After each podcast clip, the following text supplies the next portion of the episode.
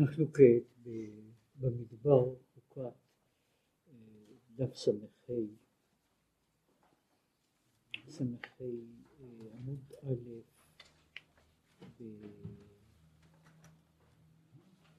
בעמודה השמאלית דיברנו על העניין הזה של שהוא התחיל בו של ממלא כל עלמין וסובב כל עלמין בחלוקה של שני הצדדים של, של העולם מציאות העולם. הוא הסביר קצת בעניין במהות של שני הדברים הללו. עכשיו אני נקרא את זה, וזהו עניין תכלית ירידת הנשמות בעולם הזה בחומר גופני. השאלה שהוא התחיל בה, אותה בעיה שבה הוא בעצם פתח, הייתה שאלה מדוע יורדת הנשמה לעולם הזה? מה יש לה מזה? מה יש לה מזה? אם תכלית, אם תכליתה וסופה של ירידה זו הוא במקרה הטוב ביותר להגיע שוב אל ה... מה שקוראים לזה והרוח תשוב אל האלוקים אשר יצרה שהיא תגיע שוב למעלה ולמדרגה הראשונה שלה אם כן לשם מה היא יורדת אל העולם הזה עם כל בעיות העולם כדי אה, לחזור במקרה הטוב לחזור לאותו מצב שבו היא הייתה קודם. יש פה, אה, יש פה סיכון גדול שבכל מקרה לכאורה איננו מביא, מביא לתוצאות. כי הנה, כמו שאומר הנה עיקר כללות עבודת השם בתורה ומצוות הוא כדי להמשיך בחינת סובב כל העלמין לידי בחינת גילוי. כלומר, התפקיד, המטרה של, של עבודת האדם היא להמשיך את ה...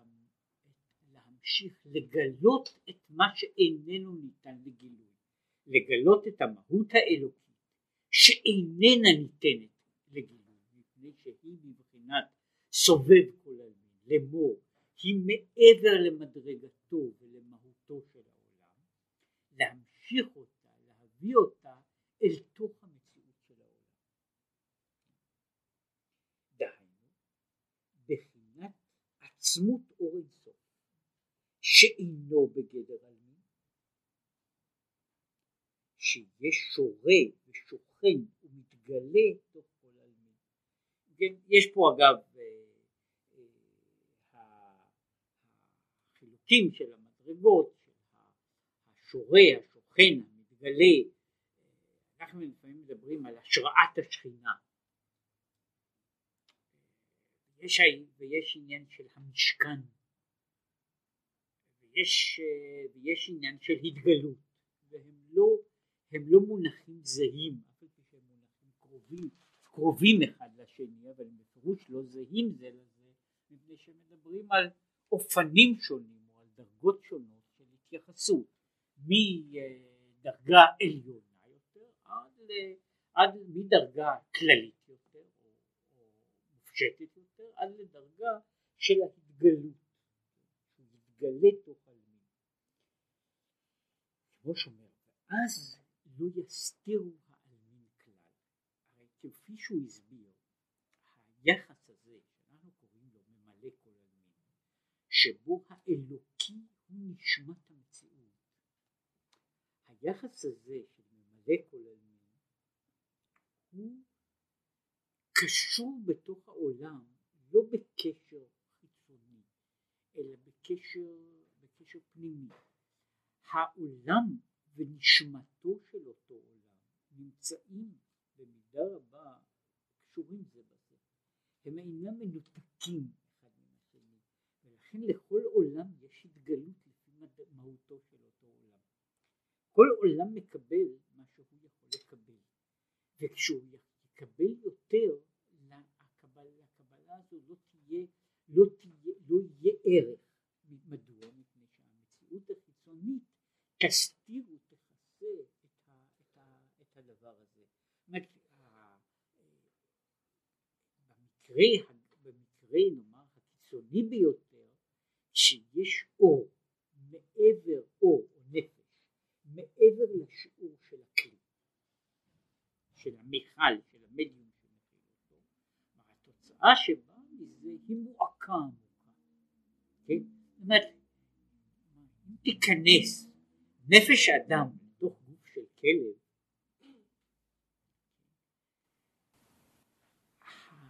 המוח של הכלב לא יוכל להכיל את המחשבה של האדם.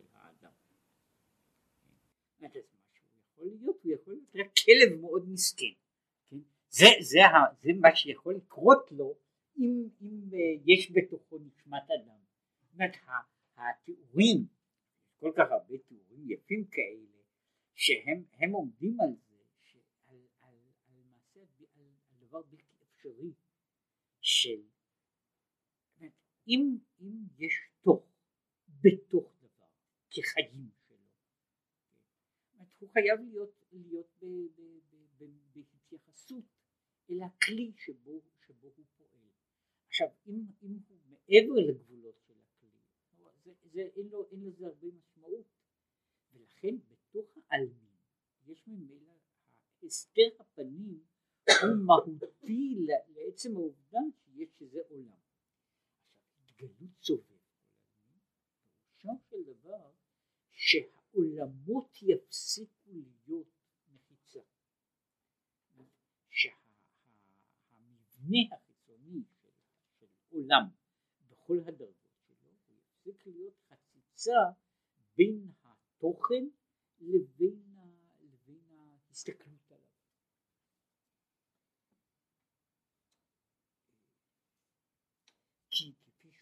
בחינת ממלא כל אף שהוא מתלבש תוך העלמין, העלמין, העולמות, מסתירים על אור וגילוי זה שממלא, של ממלא כל עלמין, שמאיר בבחינת צמצום עצום.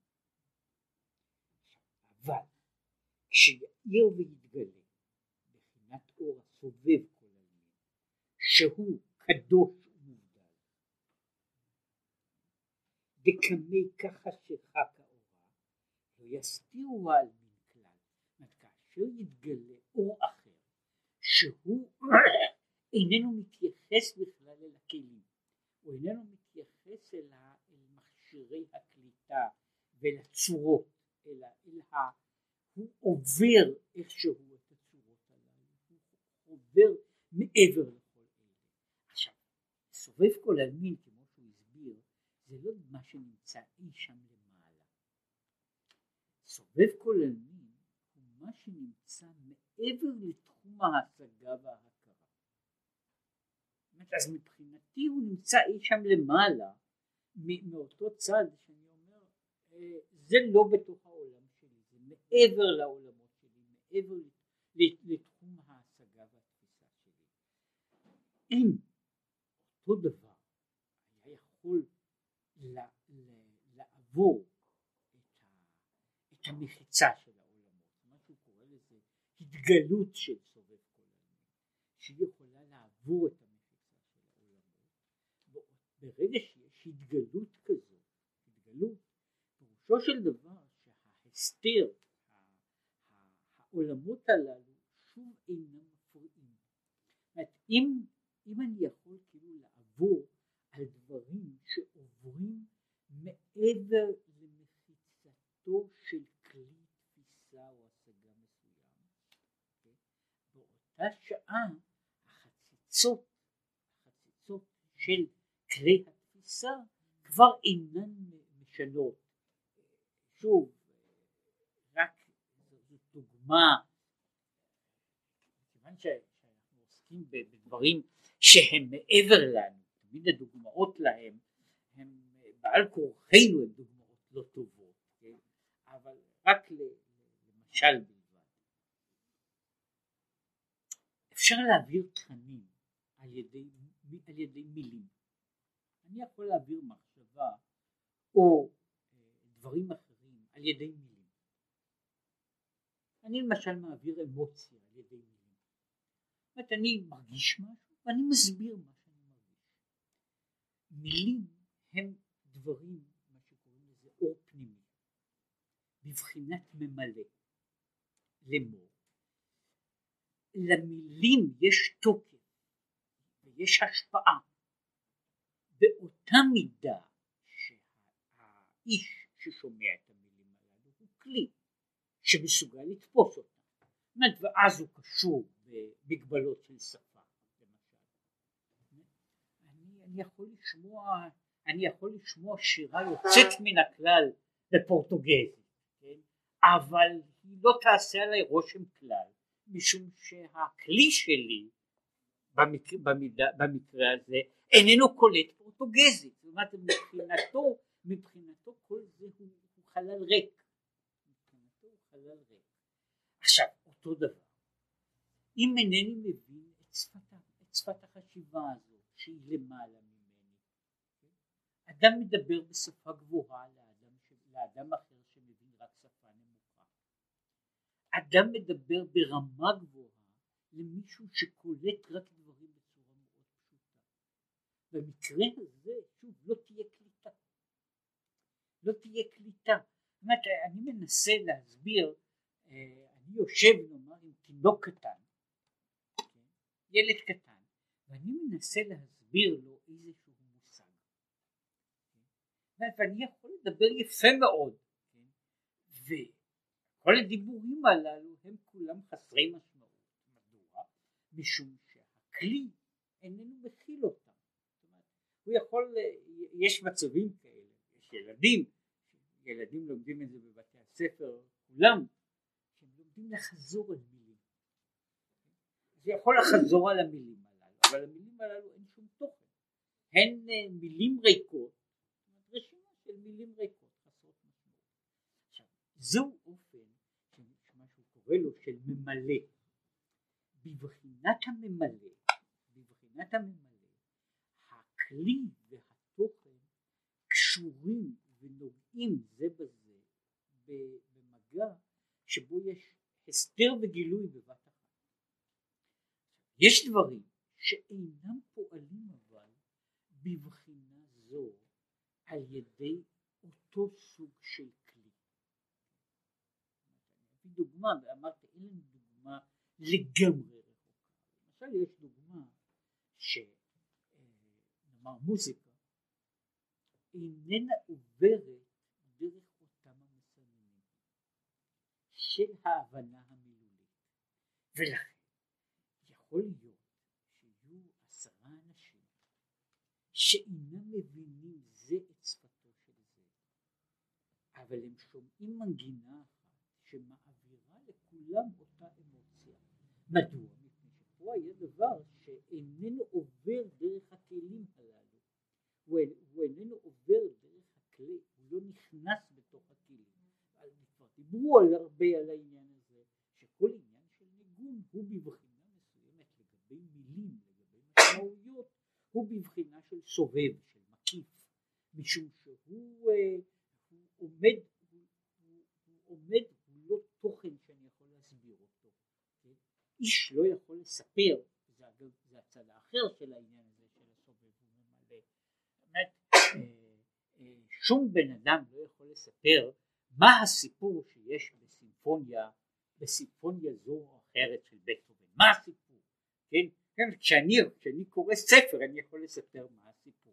כשאני שומע, כשאני שומע קונצרט בן שעה וחצי אינני יכול לספר את הסיפור. מדוע? התוכן הזה, מה שיש שם, איננו נכנס בכלל לגדר של מילים. הבעיה, ש... אז, הבעיה שלי אז איננה איך לתרגם את זה, לאיזה שפה לתרגם את הדבר. כן? הבעיה היא שפה יש סוג אחר של הבנה, שהוא הבנה בלתי מילולית. בלתי מילולית ולכן היא חורגת ויוצאת מהתחום הזה. עכשיו העניין של התגלות סובב היא אותו סוג שאומר ברגע שיש התגלות כזו היא עוברת דרך המסך של העולמות ואז זה לא משנה אם זה עולם קטן או עולם גדול. מה שהוא דיבר על זה על השווה ומשווה קטן וגדול שכאשר יש התגלות כשיש התגלות כזו היא פועלת בכל העולמות באותה מידה, באותה מידה, ובצורה שונה לגמרי מאשר שאני אותה בתוך, ההבנה הפנימית המופנמת ש, שהוא קורא לזה בבחינת, בבחינת הממלא. השאלה היא רק איך העולם בכלל, העולם בפרט, יכולים להגיע להתגלות של המעלה שהיא נמצאת מעבר לכל העולמות באשר הם, לא רק מעבר לעולם שלי, זאת הבעיה שלי איננה איך עולים עוד קומה אחת, אלא במידה, במידה זו, איך בן אדם חורג אל מעבר לגבולות העולמות, וכאן אמרתי בא הפרדוקס, וזהו דווקא על ידי מצוות מעשיות בעולם הזה כדי להגיע לבחינת סובב כל עלמין, בשביל זה צריך לעסוק, לעסוק במצוות מעשיות, ובתוך עולם הזה דווקא. ולכן הוא אומר, גם אם הנשמה תהיה בעולם עליון, שהוא רוחני, ותשהה שמה כמה שתשהה, לדרגה הזו היא לעולם לא תגיע. אלא היא יכולה לעלות בסולם דרגות אחר, שהוא כמו שאמרנו, סולם דרגות שבמהותו הוא עומד בתוך גבולות ממלא כל עולמי.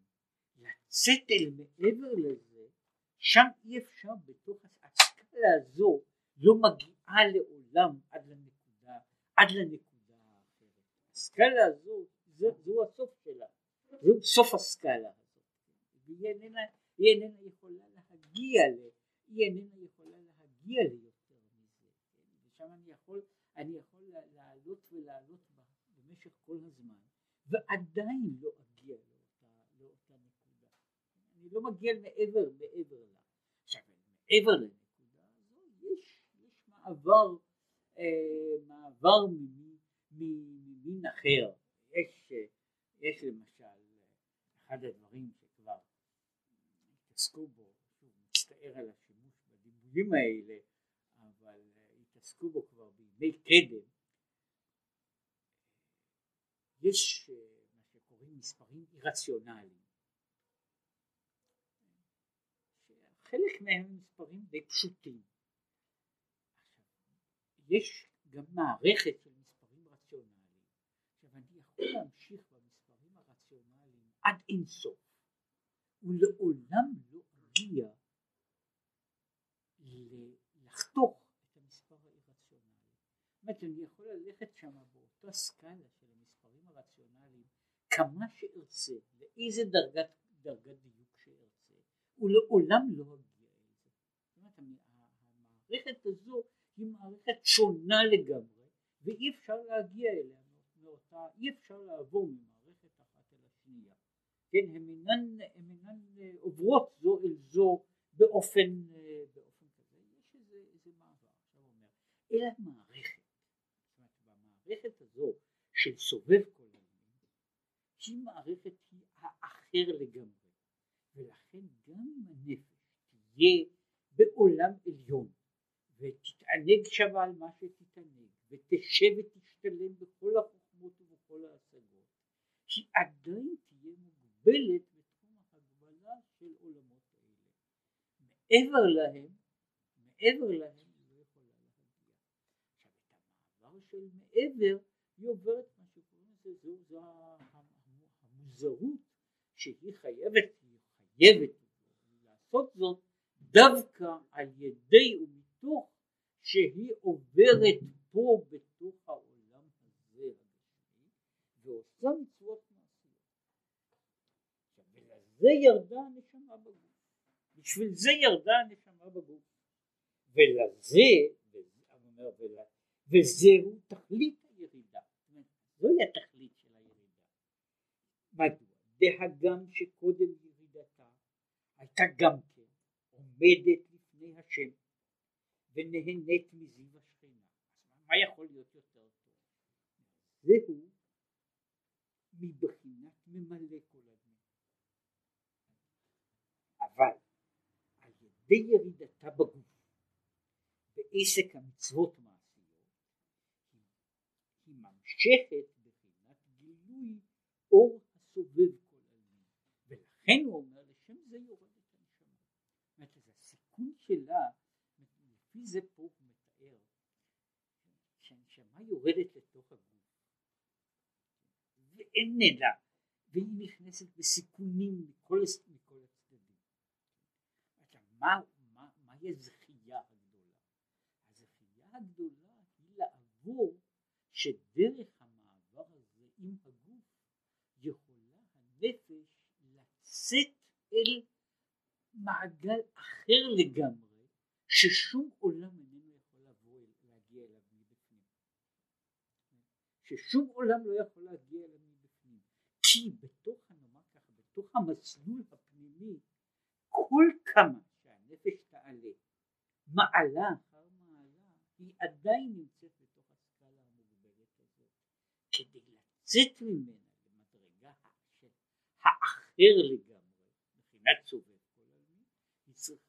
לרדת לתוך העולם הזה. ושם היא יורדת לתוך העולם, בתוך הגוף, עם מה שהוא קורא לזה, עם הסיכון שיש בזה, עם הסיכון שיש בזה, כדי uh, לעבור אל, הדבר שהוא האחר לגמרי.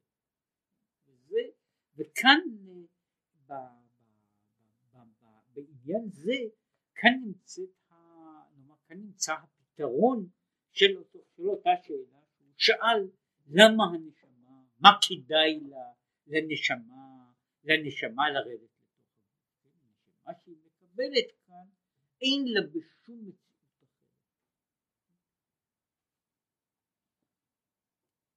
עכשיו, כל זה היה לגבי, לגבי צד אחד של. עכשיו הוא מתחיל לדבר על המדוע זה. מדוע פה, פה, זה נראה, הדבר נראה בעצם מה שאמרתי זה פרדוקס. היינו משערים שעליית הנשמה היא צריכה ללכת בכיוון אחר לגמרי. כמו שאמרתי, כמעט כל הפילוסופים הרציונליסטים, לא רק אלה, אלא גם אחרים, גם נאמר ככה, המיסטיקאים של כל העולם, הם רואים את הפתרון, פתרון האדם במה שקוראים לו השתחררות הנפש מהגוף. בצורה כזו או בצורה אחרת. שזו בעצם זה, זוהי השאיפה וזוהי המטרה ולשם כך צריך להגיע, אל, אל זה צריך להגיע. עכשיו השאלה לגבי כל אלה היא אה, בשביל מה התרגיל הזה נחוץ מעיקרו כשמסתכלים תיאורים, אמרתי וזה לא משנה מבחינה זו אם אלה תיאורים של הרמב"ם, כן? או תיאורים של, של כל מיני מיסטיקאים מכל העולם כולו, הבעיה שלהם היא שהם בסופו של דבר אינם יודעים מה לעשות, לא רק מה לעשות עם הגוף הזה? הם יודעים מה לעשות איתו, צריכים להשמיד אותו?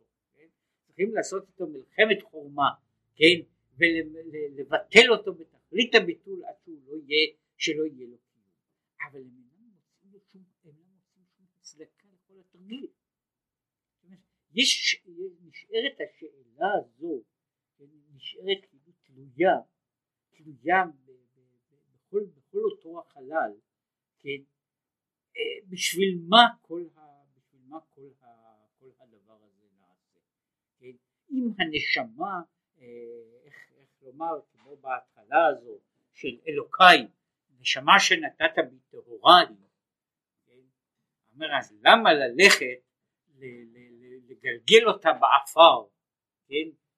עם כל הזוהמה שנמצאת פה וכדי, כדי שבסך הכל אני אוכל להיפטר אחר כך מהגוף הזה כן זה, בערך אה, פעם אה, נכון שפעם מישהו מישהו תיאר את זה, כן, מה היו התענוגות שהיו עושים עבדים בבתי כלא, איך הם עשו לעצמם עונג.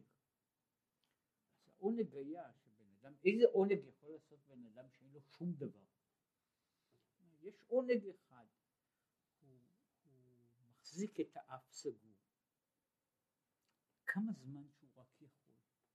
הוא מרגיש שהוא נחנק. ואז הוא פותח את הפה ונושם נשימה אחת גדולה ונהנה מהחיים. עכשיו מבחינה מסוימת זה נראה תיאור כזה, התיאור הזה של האדם, וזה לא משנה אם זה נוסח של הנוסח הרציונלי או הנוסח המיסטי, הוא נראה בדיוק אותו דבר. מכניסים את האדם פה לתוך העולם הזה, כן? שהנשמה עוד מעט נחנקת, כדי שאפשר יהיה אחר כך היא תצא ותוכל לנשום לרווחה. בתוך הגוף, חוץ לגוף. מה שהוא אומר פה הוא שהמעבר הזה דרך כלי הוא מהותי, הוא לא, לא אינצידנט או, או, או תאונה שקורית, בדרך, אלא הוא בעצם האופן היחידי כדי לחרוג מתחום, מתחום אחד אל תחום לגמרי אחר, שהוא מעבר, הרבה מעל ומעבר. והוא עניין זה. הנה המצוות נחלקו לשתי בחינות. בכלל אנחנו מחלקים את המצוות לשני חלקים. החלק האחד, אה, החלק האחד, מצוות עשה ומצוות לא תעשה. זוהי החלוקה הכוללת של המצוות. עכשיו, מצווה, בחינת מצוות, מצוות עשה היא המשכת הקדושה ולהגביר הטוב. כל מצוות עשה, המשמעות שלה היא להוסיף קדושה בתוך המציאות, להגביר את צד הטוב שיש במציאות. כמו שאנו מברכים. זו הברכה, הברכה, הנוסחה, הפורמולה הכוללת של כל המצוות, אשר קידישנו במצוותיו, שממשיכים גילוי קדושה עליונה למטה. כן, כל מצווה היא, אה, אני מוסיף קדושה באיזשהו דבר. עכשיו בין שהקדושה הזו היא קדושה פרמננטית, אני עושה דבר כאילו לדבר קדוש, או שאני עושה רגע אני יוצא רגע של קדושה, זווית מסוימת של קדושה, וזה למעשה כל מצוות עשה אינן אלא המשכות של הקדושה. בתוך המציאות. אפשר לראות שכל מצווה, כל מצוות עשה היא בצורה זו או אחרת שהיא ב, ב, ב, בין שהיא פועלת בתוך החומר של העולם ובין שהיא פועלת בתוך החומר של הגוף, פועלת בזמן פועלת בחברה, היא ביסודו הניסיון להכניס קדושה בתוך המציאות. ועל ידי מצוות לא תעשה, מה עושים על ידי להפריד הרע מן הטוב. מצוות לא תעשה היא, היא לכאורה לא מצווה, היא לא עשייה, מה, מה מהותה? המהות שלה היא הפרדת הרע מהטוב ולאחפיה לסטרה אחרה שלא יהיה לו אחיזה בקדושה. מה, שמצוות לא תעשה עושה היא מצד אחד היא מבדילה בין הטוב והרע. למעשה הכניסה, זה חשוב העניין הזה, דווקא מפני שמצוות לא תעשה, אף פעם לא יהיו פופולריות. ופה יש, כמו במאמרים אחרים, הרבה על, אה, על מצוות לא תעשה. מצוות לא תעשה היא, לכאורה לא, אני לא עושה שום בעצם, בעצם בעיקר עם כל מיני יוצאים מן הכלל קטנים מצוות לא תעשה היא הימנעות. קודם כל אומר המכלול של מצוות לא תעשה מצוות לא היא ביסודו ביסודה דבר ראשון היא ההפרדה של הטוב והרע כשנכנסת מצוות לא תעשה לעולם ולא חשוב היא יוצרת כבר בעולם הפרדה בין שני תחומים שאינם קיימים קודם לכן. היא עושה הפרדה בין טוב לרע. כי לפני היות מצוות לא תעשה, יש בעולם דברים שיש להם כל מיני הגדרות. יש להם הגדרות של צבע, והגדרות של טעם, והגדרות של גודל, אבל אין להם הגדרות של טוב ורע. ברגע שנכנסת מצוות לא תעשה, היא מגדירה שיש דברים מסוימים שהם לא, שהם דברים העניין הזה, וזה לא, לא, שוב צריך, הוא צריך, אה, כמו שאמרתי, שהם לא פופולריים, צריך להדגיש אותם. החלוקה הזו, בכלל, יצירת החלוקה הזו בעולם, הדיפרנציאציה של טוב ורע, היא באה מכוח זה שיש מצוות לא תעשה. ומצוות לא תעשה תוחמות בצורה, ככל שהמצוות הן יותר מרובות, התחום נעשה יותר ברור, אבל הן תוחמות תחום. זה לא טוב. עכשיו העניין הזה של מצוות לא תעשה, לא, הוא לא אומר שזה לא ירוק, כן? או זה לא מתוק. לפעמים הדבר הזה שהוא לא טוב הוא גם מתוק ועוד כמה וכמה מעלות טובות שיש בו, כן? אבל אני מכניס תחום אחר, אני מכניס את התחום שהוא טוב ורע. יש טוב ורע. יש דבר כזה שהוא רע. רע הוא זה שאני מגדיר אותו, זה אסור לעשות. זה העניין של הלא תעשה, זה אסור לעשות, זה רע. כך העניין של אחפיה לסטרה אחריו, שלא יהיה לו אחיזה בקדושה. החלוקה הזו, עצם ההפרדה של היא עושה שני דברים. היא עושה מצד אחד, היא יוצרת בתוך האדם מאבקים.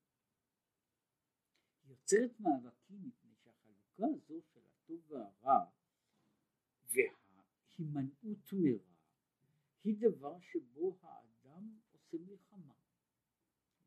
הוא עושה מלחמה עם מציאות קיימת. זו איננה מציאות טבעית. אין דבר כזה שאני חש אותו, חש אותו באופן גופני, את הטוב והרע. אני יכול לחוש באופן גופני את מה שקוראים לזה, את מה שכואב ומה שאיננו כואב, אבל אינני מרגיש טוב ורע. עכשיו, לאחווי הסיפור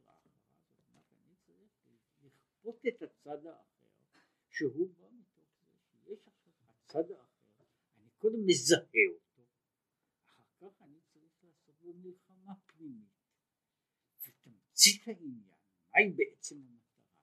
הרי המטרה הזו ברוב המקרים במצוות לא תעשה דווקא משום שהן מצוות לא תעשה. מצוות לא תעשה הרי הן מצוות שליליות. זאת אומרת הן שליליות מפני שהן מצוות של אי עשייה, של חדילה מדברים. המצוות האלה עושות שלא תהיה אחיזה של הטוב ברע, מפני שמה שבעצם, מה, מה קורה בתוך המציאות, המציאות, בלי דיפרנציאציה. בתוך המציאות הזו הטוב והרע משמשים בערבוביה, והם חיים ביחד. ברגע שאני עושה את ההבחנה ואני מזיז דברים מסוימים אני שובר את היניקה של הרע מן הטוב.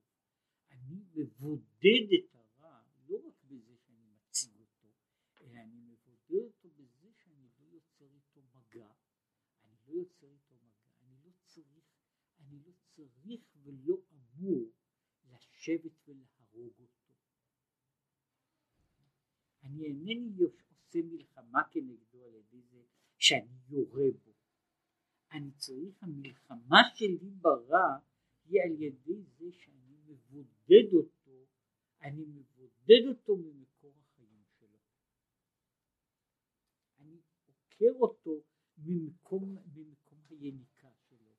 אני אינני, אני אינני קוטל אותו, אלא אני מוציא ממנו את החיות. כן? יש כל מיני, יש, יש כל מיני דברים ודרכים שאנשים אגב עושים מלחמות מסוגים שונים נגד, הזכרתי את העניין הזה, שכל המהות הזאת של רע היא ביסודו של דבר זה מין וירוס כזה. שהוא, שהוא קיים על גבי המציאות של הטוב. ולכן כמו כל הווירוסים הוא לא יכול לחיות, אין לו חיים של עצמו. הוא לא יכול לחיות לחיות בעצמו, הוא לא יכול לטפח את עצמו, הוא לא יכול לגדל את עצמו. הוא יכול לחיות רק בזמן שהוא טפיל על משהו.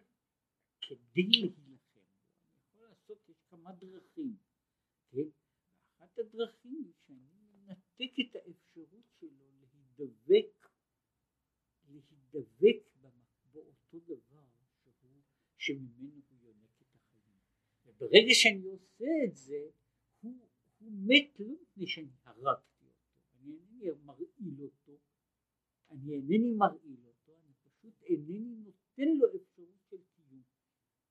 אגב זה עושים אה, אה, אפשר היה מבחינה זו מה שעושים בכל מיני אה, מכשירים הוא, הוא אולי יש לו תיאורים יותר טכניים של אותו דבר בעצמו אבל חלק גדול ממה שעושים ברמות שונות של, של, של מלחמה כזו נגד נאמר הרע הזה הוא ביסודו של דבר שאני עושה אני יוצר בלוקים שאינם מאפשרים לאותו דבר להיטפל כן? וברגע שאני מנתק אותו באותה שעה הוא מת מעצמו. אני אינני צריך להמית אותו כפי, ש, כפי שהוא אומר וזה חלק מהעניין הזה שהוא מדבר על זה שביום ההוא כן וכולי וכולי אז הוא אומר ובילה המוות לנצח ובילה המוות לנצח תוצאה ותולדה של זה שאני, אם אני יכול לבודד את כל הדבר הזה בשלימות, אני מבודד את הטפיל הזה בשלימות, אז הוא נעלם מפני שאין לו קיום כשלעצמו, בתור דבר לעצמו, כל קיומו הוא רק מזה שהוא יונק מדברים אחרים, ברגע שאני הפסקתי בכל דרך שעשיתי זאת, באותה שעה הוא, גובר ויוצא מן העולם. כן? אה, יש עכשיו אה, אה, וירוס אחד שעכשיו דנים בו, דיונים, דיונים תיאורטיים, כן, ויש ארצות שהן בכלל בעד, אני לא יודע אם האקולוגים הם בעדו או נגדו, אבל הווירוס של הבבואות שחורות כנראה איננו קיים עוד אלא במעבדות. הוא איננו קיים יותר במציאות. הצליחו לעשות ככה שלא יהיה לו על מה, ממה לחיות. עכשיו מכיוון שהוא לא יכול לחיות מעצמו צריכים לגדל אותו באופן מלאכותי במעבדות כדי להחזיק את הווירוס הזה בעולם. אם, ובכל פעם אנשים חושבים אולי כדאי פעם אחת להיפטר מהם, כן, לזרוק את המבחנות האלה עם, עם הווירוס של הבבואות השחורות, לזרוק אותו לאיזה מקום, ואז הוא ייעלם, יצא מן העולם, יצא מן העולם לחלוטין. עכשיו העניין הזה של הובילה מוות לנצח, כן, הוא, הוא תיקון כזה שהוא נוצר על ידי אותו תהליך. אני יוצר יותר ויותר הפרדה, אני אינני נותן לדבר הזה להתפשט, אני איננו נותן לו להיות טפיל על המציאות, וכשאני יוצר את ההבחנה הזו, כאשר היא מגיעה לשלמות, הוא נעלם, הוא, הוא יוצא מן העולם לגמרי.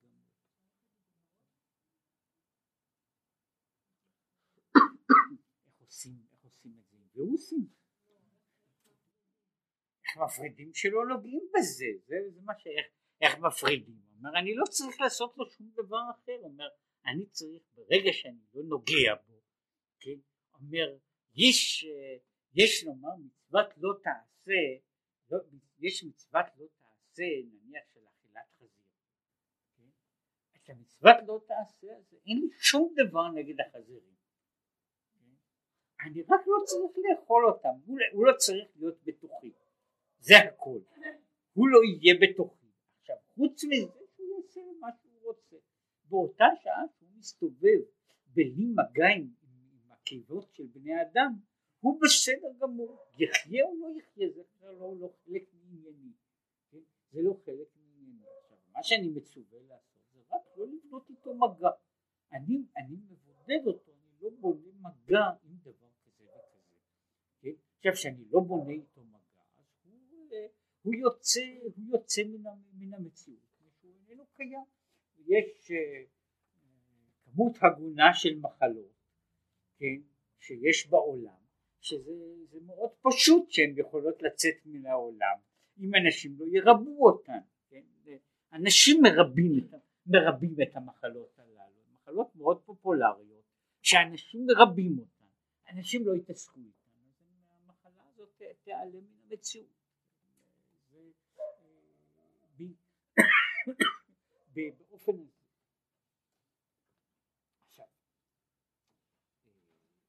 ועיין מה שכתוב מזה. עכשיו, עכשיו הוא מסביר, אז מה קורה? מה קורה כשאני עשיתי את הפעולה הזו של ההפרדה? וידוע מאמר הזו, כדתקפיה סטרא אחרא, הסתלק יקרא דקודשא בריחו וכולו ועלמין. כאשר אה, נכפה הצד האחר, סטרא אחרא, מתעלה כבודו של הקדוש ברוך הוא בכל העולמות. שהוא מסביר למה זה. מדוע כפיית אחרא היא הגברת הכבוד. באיום.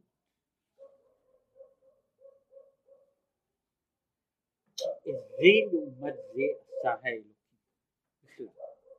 וכמו שיש היכלות קדושה שמהם נשפע ונמשך כל טוב וכל המחשבות הקדושים ודיבור ומעשה של תורה ומצוות מי חיותם נמשך מבחינת היכלות הנ"ל יש עולם של קדושה והיכלות של קדושה ובתוך העולם הזה של הקדושה כל מה שהוא קדוש נובע מתוך העולמות הללו.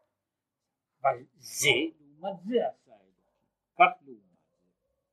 יש גם כן היכלות מכוחות הטומאה, שמהם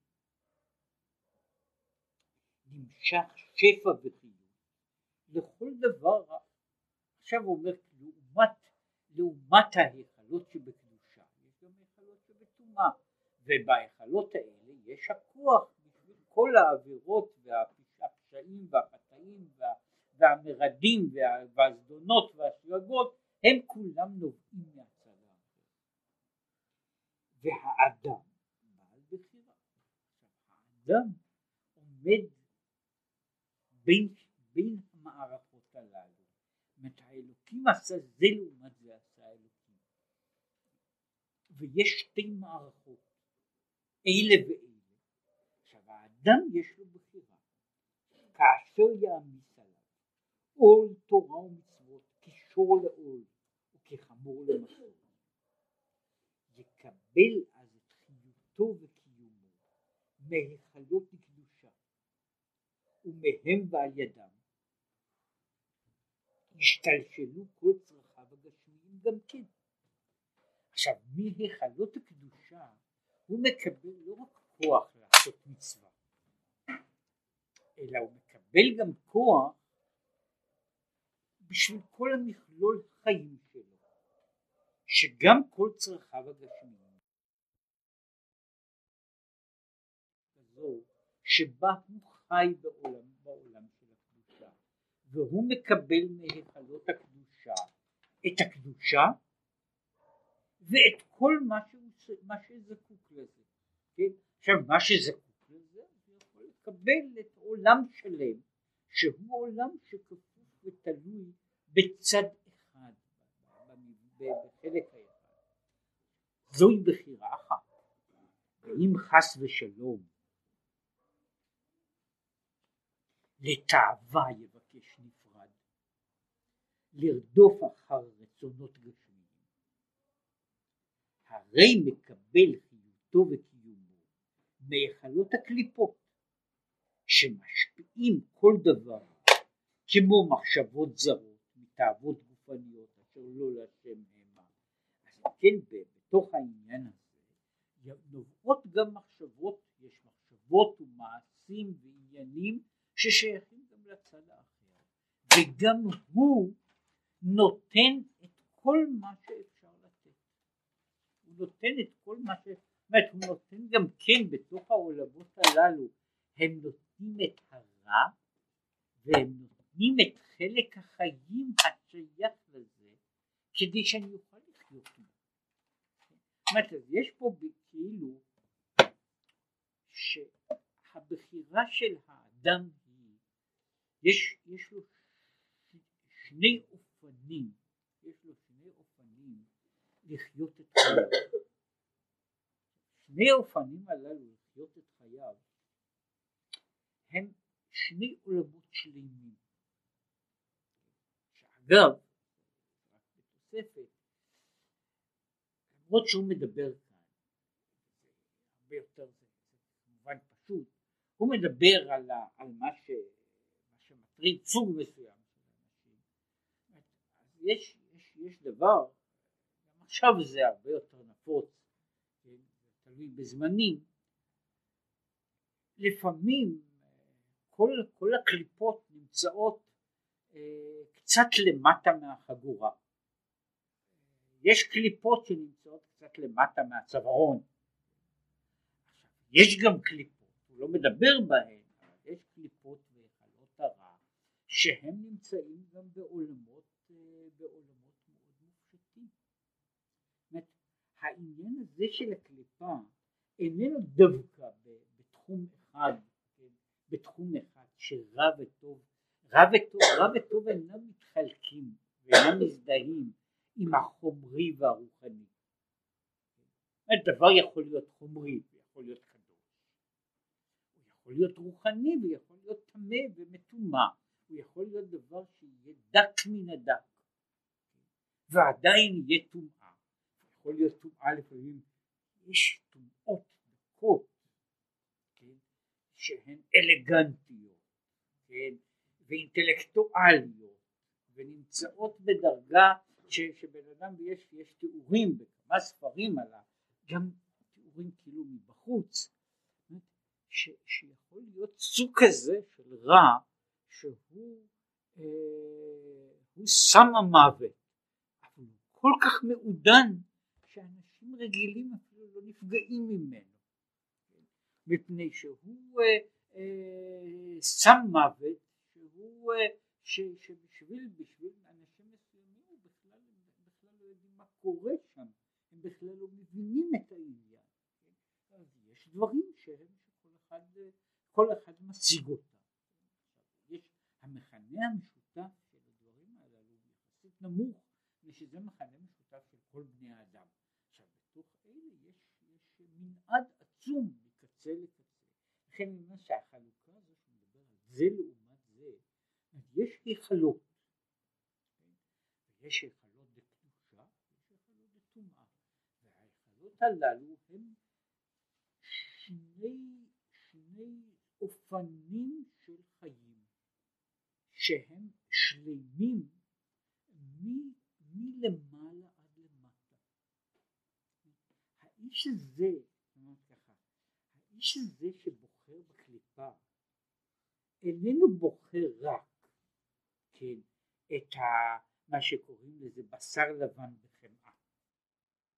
הוא יכול לבחור, זה עניין עם טעמו, דווקא, דווקא ב, ב, בתחום הזה של העבירות. יש אנשים שהעבירה הזו לא מעניינת אותם בכלל והם עוסקים בעבירות אחרות אבל היא כוללת בתוכה גם תחומים שיכולים להיות לגמרי לגמרי לגמרי לגמרי פשוטים כן? הוא כולל בתוכו כמו שהוא כולל בתוכו את, ה, את האכילה הגסה הוא כולל בתוכו יש לו שירה משלו ויש לו פילוסופיה משלו ויש לו עולם שלם בעולם דק, דק ולא פחות יפה. עכשיו יש העולם שבקדושה שהוא עולם שלם.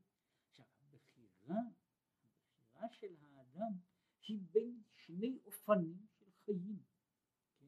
היא לא בין, אה, כמו שאומר זה, שהבחירה בין טוב לרע היא לא בחירה בין חומר ורוח. כן? היא בחירה בין טוב ורע. כן? זוהי בחירה ספציפית ששייכת, יש שתי מערכות שהן במובן הזה מערכות, זה לעומת זה עשה אלוקים. כאן יש בסוגריים, שבקליפות גם כן יש היכלות דנוגה, יש קליפות טמאות,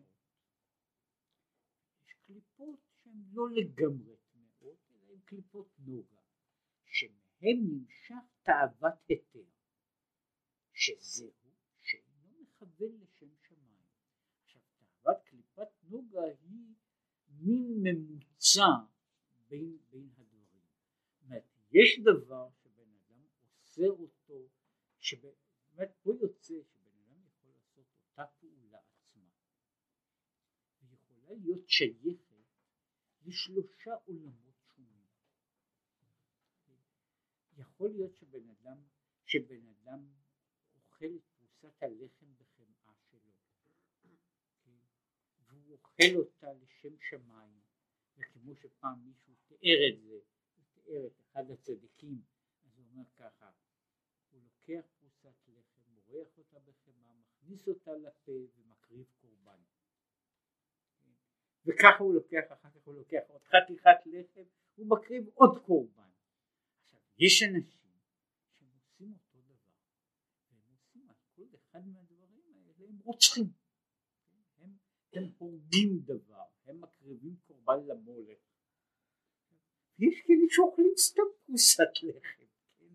כי פשוטו, לחם פשוט עם החמאה פשוטה, כן? אלה, זה שייך, אומר, אלה שאוכלים סתם, הם שייכים לקליפה. שזו הקליפה שקוראים לה קליפת נוגה, שהיא, אה, מה שהוא קורא לזה, היא היתר. אין בזה, אין בזה איסור, זה לא רע במובן, במובן הזה שהוא, שהוא כשלעצמו שייך לרע. הוא, הוא רק אה, אה, כשהוא, שוב, כשהוא נמצא בפני עצמו, כשהוא נמצא בפני עצמו, הוא דבר, הוא דבר לא טוב. אני יכול לספח אותו גם לצד האחר. ובחינת, ושם יש כל עניין של קליפת נוגה דעשייה, שממנו נשפט תאוות היתר בעולם הזה, בתאוות היתר. מדוע? בעולם הזה רובו ככולו רע, רק מעט טוב מעורב בתוכו. זאת הגדרה, אה, הגדרה אופטימית. איך הוא העולם הזה? העולם הזה הוא רובו ככולו רע. זה מדבר על העולם סתם עולם. זאת אומרת ההנחה שלי שלגבי מציאות העולם, העולם הסתמי, העולם הסתמי, לא העולם שמתכוון להזיק, העולם הסתמי ביסודו של דבר הוא עולם שרובו רע ויש בו קצת טוב מעורב בתוכו. זאת פה אנחנו מדברים על הסתמיות של העולם, לא על החלק הספציפי שלו, שהוא רע או טוב, אלא על הסתמיות של העולם, זוהי תערובת, מה שהוא קורא לזה, זה נוגה, זה מין דמדומים, כן? שיש שם, הרוב הוא חושך, אבל לא חושך, לא חשיכה גמורה. כן, בעיין מה שכותב קצת אחרי העניין הזה, בעניין פנימיים ומקיפים דנוגה, כן, שמהם נמשך התאווה והכבוד, מתביים שם. יש, יש דברים, שוב, גם קליפת נוגה היא לא בהכרח אותו דבר. אמרתי, דיברתי על הלחם והחמאה. קליפת נוגה יכולה ללכת גם לדברים שהם נעלים יותר ומופשטים יותר לאין ארוך. והיא עדיין שייכת לאותו תחום, שהוא תחום שבעצמו בהגדרתו הוא, אנחנו קוראים לו קליפה. אנחנו קוראים לו קליפה מפני שהוא אה, נאמר ככה במובן מסוים מפני שהוא ניטרלי. מפני שהוא ניטרלי. יש דברים זה, זה היה נכון זה היה נכון לגבי כמה מלחמות בתוך המציאות בתוך העולם הזה אבל זה נכון לגבי הרבה דברים. יש סוג כזה של דבר שהוא דבר ניטרלי. הוא לא עושה לא כאן לא לכאן ולא לשם. כן? זה מה שקוראים לזה הדבר שבאמצע. השאלה היא מדוע לדבר שבאמצע אני קורא קליפה? למה אני מעליב אותו? מבחינה הלכתית הוא לא מבחינה הלכתית יש לנו מה שקוראים לזה מצווה אסור ומותר. מותר זה קליפת נוגה. מותר כל מה שמותר. זוהי קליפת נוגה. מדוע? יש דברים שבהם אני יכול לדבר במקום שיש לי ניגודים ניגודים שהם לא משמעותיים לא מורליים. באותה שעה לדבר שבאמצע לדבר שבאמצע הוא דבר שבאמצע. יש בין בין אה, נאמר שני צבעים שונים. יש גם איזה ממוצע. בין, אה, בין אדום לצהוב יש כתום זהו כתום הוא דבר לעצמו. אני רוצה להסביר מה זה נקרא ניטרליות מדוע ניטרליות. אני רואה למשל אני הולך ברחוב עכשיו אני נמצא פה ברחוב ואני רואה אדם אחד קם ורוצח את חברו. אני אומר, תראו, זה לא עסק שלי, אני לא מתערב, כן? אני לא מתערב, אני ניטרלי. כן? עכשיו במקרה הזה הוא בוודאי ניטרלי, הוא לא גרם שום נזק, אבל איזה מין בן אדם הוא, זה ניכר בתוך עצמו. זאת אומרת, יש באותו סוג של דברים, בזמן שיש מלחמה כזו, זה שהוא ניטרלי הוא ניטרלי לצד אחד. זה מה שהוא מדבר על קליפת נוגה, שהוא אומר שהיא ניטרלית. קליפת נוגה היא לכאורה ניטרלית. זאת אני לא בעד הרוצח, אני לא בעד הנרצח, אני ניטרלי. כן? אני, זה מה שקורא לזה, וזה, זו קליפת נוגה. עכשיו, קליפת נוגה כל זה, כל זה שיוצר בעצם, לכן הוא קליפה, הוא יוצר את המסגרת לרע הגמור, לרע הגמור, אבל הוא כשלעצמו לא רע גמור, האיש הזה הוא ניטרלי, כן? שהוא לא, הוא יכול, הוא יכול לשתף פעולה גם עם הצד השני, הוא יכול לשתף פעולה, אבל עצם העובדה שהוא לא עושה שום דבר, היא בעצמה קריאת עמדה, הוא אשר אמרתי שיש פה דבר כזה, שאומר קליפת נוגה, מדוע היא קליפה? ושבעצם העובדה שהיא לא משתתפת באיזושהי הכרעה היא כבר קובעת עמדה מסוימת. כן? זאת לא בכל מקום זה שאומר אני נמנע, אני נמנע, הוא בדיוק לא עושה שום דבר. כן? זה, תלוי בתוך הסיטואציה באיזה הימנעות זו. אם הברירה היא בין טוב לרע ואני נמנע, כן? אז פירושו של דבר אני מעדיף צד מסוים, אני מעדיף צד מסוים, אלא שאני לא פעיל מספיק כדי לשתף פעולה, כן, אני אינני, אני אינני עושה את הדבר בעצמו, כן, אני אינני עושה רשעה בעצמי, אבל אני מוכן להסתכל, זה נקרא קליפת נורא, ויש יש מזה הרבה, כל עיר מודרנית בעולם מלאה, היא מלאה באנשים הללו זה כמעט ההגדרה של האיש האורבני המודרני. זה איש הזה שהוא לא, הוא לא רוצח בני אדם אבל הוא עומד בצד הוא עומד בצד. עכשיו ההגדרה הזו יש פה הגדרה זה מה שהוא קורא לזה זה נקרא קליפה. אמנם לא קליפה גסה, מפני שלקליפה הזו אין מגמות של רע, כן? אבל זו עדיין קליפה.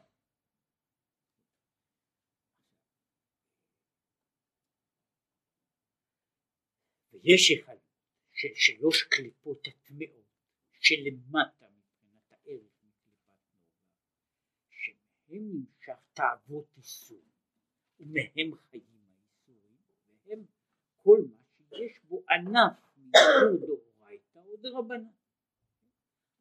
יש פה בעניין הזה יש, יש קליפות טמאות של הדברים האסורים של הרע ומהם נמשך כל מה שיש לרע כל, ה, כל המדינה של הרע, עם, עם כל אשר בא, היא כוללת, אה, יש לה את כל הקומה שלה, את האמוציות שלה, את האינטלקטואלים שלה, את כלי המעשה שלה, את המבנים החומריים שלה וכך הלאה. עכשיו פה בנקודה היא שכיוון שהאדם בעל לכן בו תלוי הכל.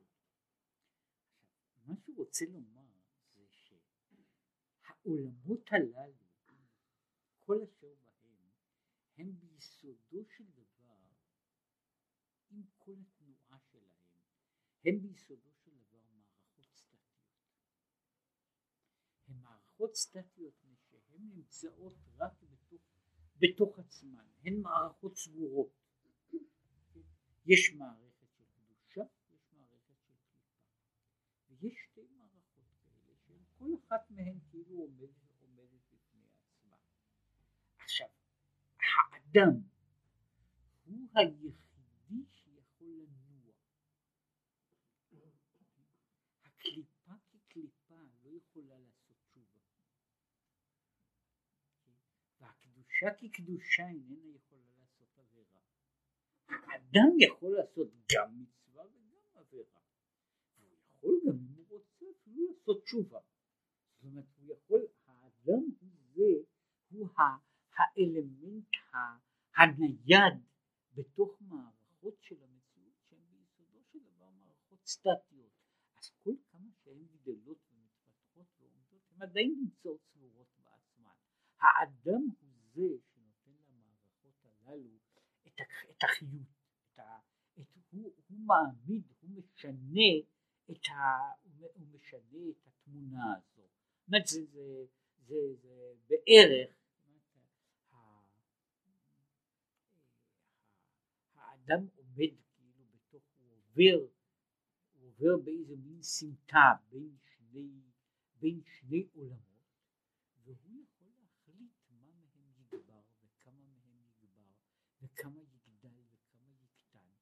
הוא זה שפועל פועל את כל הפעולות בתוך כל הדברים האלה. עכשיו החשיבות של האדם, מגדיר אותה פה, וזה פה משנה בעניין הזה, פה יוצא שהייחוד של האדם הוא, בזה, הוא בעצם העניין זה שיש לו בחירה, שהוא יכול לנוע בין העולמות, מפני שהוא יכול לנוע הוא יכול לשנות את שיווי המשקל או את מערכת היחסים שיש בעולמות הללו. חלק מהעניין של הבחירה, וזה קשור, הוא, הוא יגיע לזה עוד פעם אחת, אבל חלק מהעניין של הבחירה הוא תלוי קודם כל בזה שהאדם מתחילה הוא יצור דו-פנים. זאת אומרת, האדם בעצמו איננו איננו, אילו האדם היה עשוי רק ממהות אחת, האפשר, הוא לא היה יכול לנוע. האפשרות שלו לבחור היא מפני שהוא מאוזן בעצמו בין, בין כמה וכמה מערכות שונות, מפני שהוא נמצא גם עם גוף וגם עם נפש, ומפני ששניהם פועלים כזו שבה הבחירה יכולה, יכולה, להיות, יכולה להיות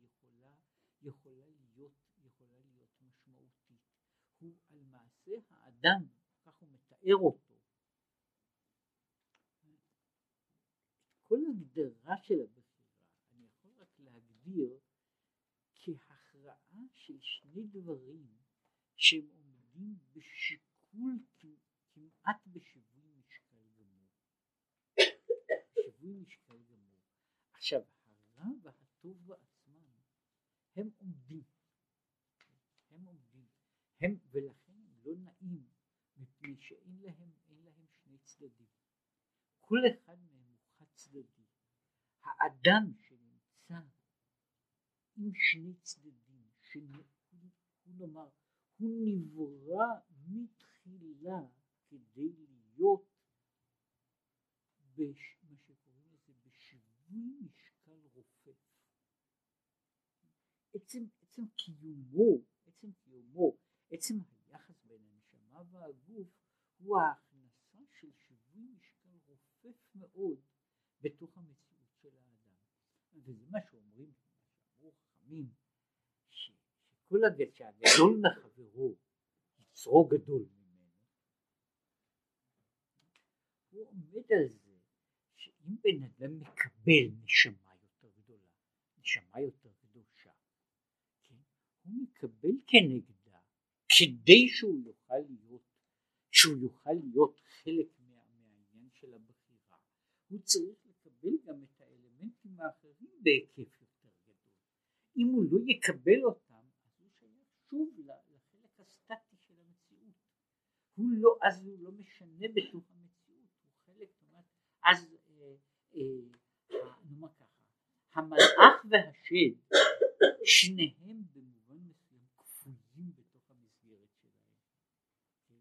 האדם הוא זה שהוא בנוי כך שהוא יכול, יכול, יש לו יכולת של תנועה ימינה שמאלה.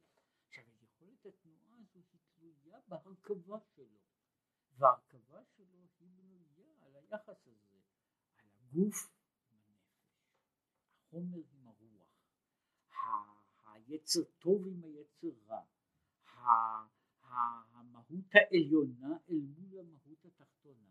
שתי המהות האלה פחות או יותר מאוזנות, זה מתחיל להיות בן אדם.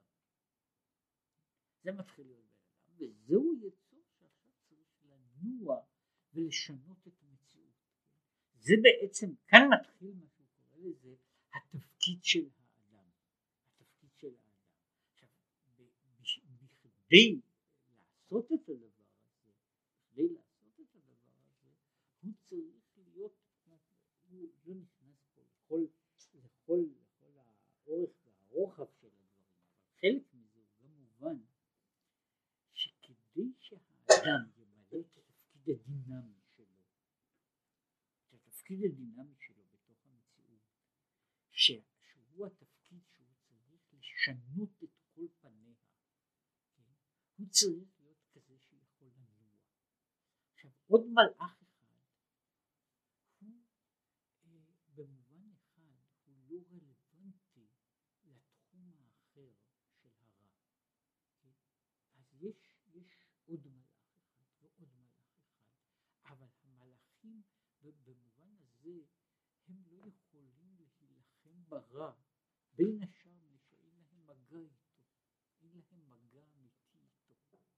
אומרת, כדי שייווצר מגע, כדי שייווצר מגע, מה שהוא קורא לזה, זו מלחמתו של האדם הזה, צריך שיהיה, שתהיה איזושהי נקודת חפיפה, שתהיה נקודת חפיפה שבה אני יכול, אני יכול לעשות אותה. אחרת, אחרת, יש פה כאילו הזה לעומת זה, הזה לעומת זה עומדים כמו קווים מקבילים, והם לא נוגעים אחד בשני. האדם הוא זה שחותך אותם, הוא חותך אותם. עכשיו בכדי שהוא יעשה את הדבר הזה, זאת אומרת שזה לא ישנה, אני, אני לא יכול לקרב שני קווים שיש ביניהם מרחק קבוע, אני לא יכול לקרב אותם אם אני אאריך קו אחד עוד כמה קילומטרים. עכשיו אני יכול בסך הכל מה שאפשר לעשות זה על ידי זה שאני בונה איזשהו דבר שיכול לזוז, שיכול להתנועע, שיכול, שיכול לחבר, לחבר את הדברים. עכשיו ברור, שהוא התחיל בהתחלה, החיבור, היכולת הזו של הבחירה, הוא קורא לזה שהיא מתחילה מירידת הנשמה בגוף. שהיא מתחילה עם כמובן עם סיכון. הבחירה האנושית היא ממילא גם הסיכון האנושי. מפני שהבחירה פירושו של דבר שהוא יכול לנוע. כן? יכול לנוע לשני הצדדים. עכשיו כדי שהוא ינוע הוא צריך גם לנוע לשני הצדדים. אגב אחת הבעיות שעומדת בתוך כל, בתוך כל, בתוך כל המציאויות, בתוך כל המציאויות עומדת הבעיה הזו שהיא בעיה אם אני רוצה לעשות סכין שתחתוך לחם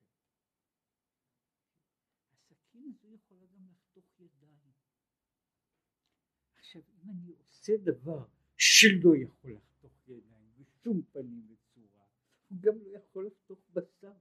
זאת אומרת, פה, פה נמצאת הבעייתיות היא בעצם העניין. זאת אומרת, היכולת הזו של האדם לשנות את העולם לטוב, היא כוללת בתוכה גם את הסיכון שלו. היא כוללת בתוכה את הסיכון שלו. אני כמובן, אם מישהו רוצה, נאמר מכונית שתגרום מעט נזק. אפשר לעשות מכוניות כאלה. אם אני אעשה מכונית שהיא תנוע במהירות של חצי קילומטר לשעה, המכונית הזו לא תגרום לתאונות חמורות. כן? עכשיו אם אני רוצה בכל זאת לנסוע, אז אני, נכנס מתוך עצם העניין, אני כבר נכנס לסיכון. עכשיו הסיכון הזה תלוי בעצם העניין הזה, מה שנכנסתי לתוכו. אני הכנסתי לתוכו את התנועה. אני הכנסתי לתוכו את האפשרות, את היכולת, לכן גם הכנסתי לתוכו את הסיכון, את הסכנה, את האיום, את, ה, את האימה, כן? זהו הצד האחר של, העניין הזה. פה נמצאת הנקודה הזו של הבחירה האנושית. כאן מתחיל לעלות העניין מדוע דווקא, זאת אומרת ירידת הנשמה היא מכשיר, ירידת הנשמה היא מכשיר בשביל מה שקוראים לזה לשבור, לשנות את מציאות העולם באופן דרסטי. כן? כדי לשנות את הזה לעומת זה, כן? דרוש האדם שהוא יכול לנוע? והוא יכול להרוס את הזה לעומת זה, הוא יכול להחליט זה או זה? הוא יכול להחליט את בזה או זה. עכשיו זוהי ההחלטה של אדם, מכוח מכוח זה הסתלק עיקרא דקודשא בריחו וכך הלאה והלאה, כן, אבל כדי שזה יקרה צריך האדם להיות פה, כן? ואת הפעולה הזו הוא לא יכול לעשות בשום מקום אחר, כן? ולכן הוא צריך לעשות את העניין הזה בתוך העולם הזה, וזהו חלק מה שהוא דיבר בו על העניין הזה, על התפקיד של האדם, התורה, המצוות, המעשים הטובים, שזה כל אלה זה המסלול שיכול להיעשות רק שלנו שבו יש נקודת חיבור בין הזה והלעומת זה. בנקודת החיבור הזה של הזה ולעומת זה, שם יכול להיות, שם נעשה הדבר המכריע. הקרב המכריע הזה, השינוי המכריע בתוך המציאות, הוא נעשה בתוך, בתוך נקודת החיבור הזו, ולשם אנחנו, אנחנו יושבים.